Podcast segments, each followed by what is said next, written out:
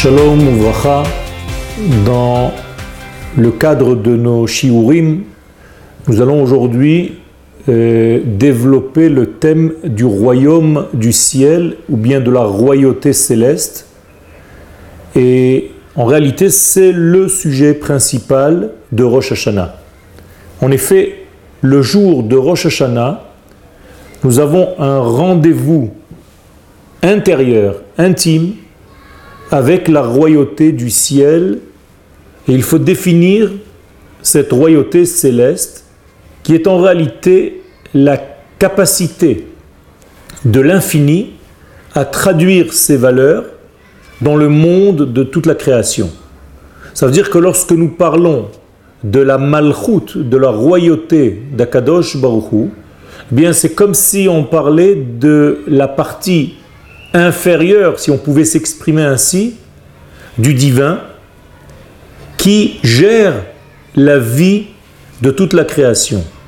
C'est comme une interface entre les valeurs du ciel et ce qui va apparaître sur terre, ce qui va conduire en réalité le monde d'en bas selon les valeurs de la pensée divine, de l'identité qui a précédé la création du monde.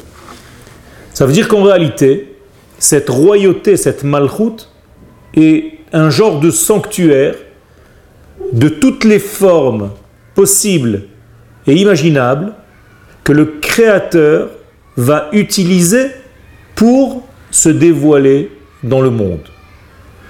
On comprend dès lors que cette couleur qu'aura le lien entre l'infini et le fini dépend en réalité de celui qui est censé être le porteur du message divin sur terre, autrement dit le peuple d'Israël.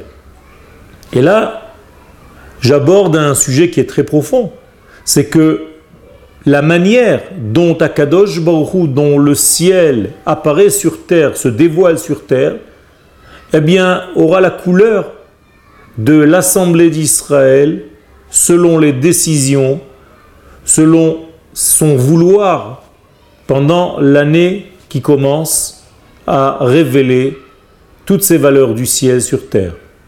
Cela paraît compliqué, mais en réalité, à Rosh Hashanah, c'est exactement ce qui est décidé. C'est-à-dire que l'on décide ce jour-là, entre le Créateur et toute la création, quelle sera la nature du lien qui unira ces deux degrés pour une année complète, pour l'année à venir. Et c'est pour cela que nous avons rendez-vous ce jour-là, le jour de Rosh Hashanah, parce que nous avons les clés de ce secret du temps et que nous savons exactement mettre le point sur le moment précis où ce choix, entre guillemets, se renouvelle pour une année tout entière. Et donc le jour de Rosh Hashanah, nous nous rassemblons, le peuple d'Israël, pour décider ensemble, avec le Créateur de ce monde, la couleur, la nuance, la nature du lien pour une année. Dans les prochains cours, nous allons essayer de comprendre comment ce lien est décidé, qu'est-ce que cela veut dire exactement, et nous développerons ce sujet dans les prochains cours. Merci beaucoup.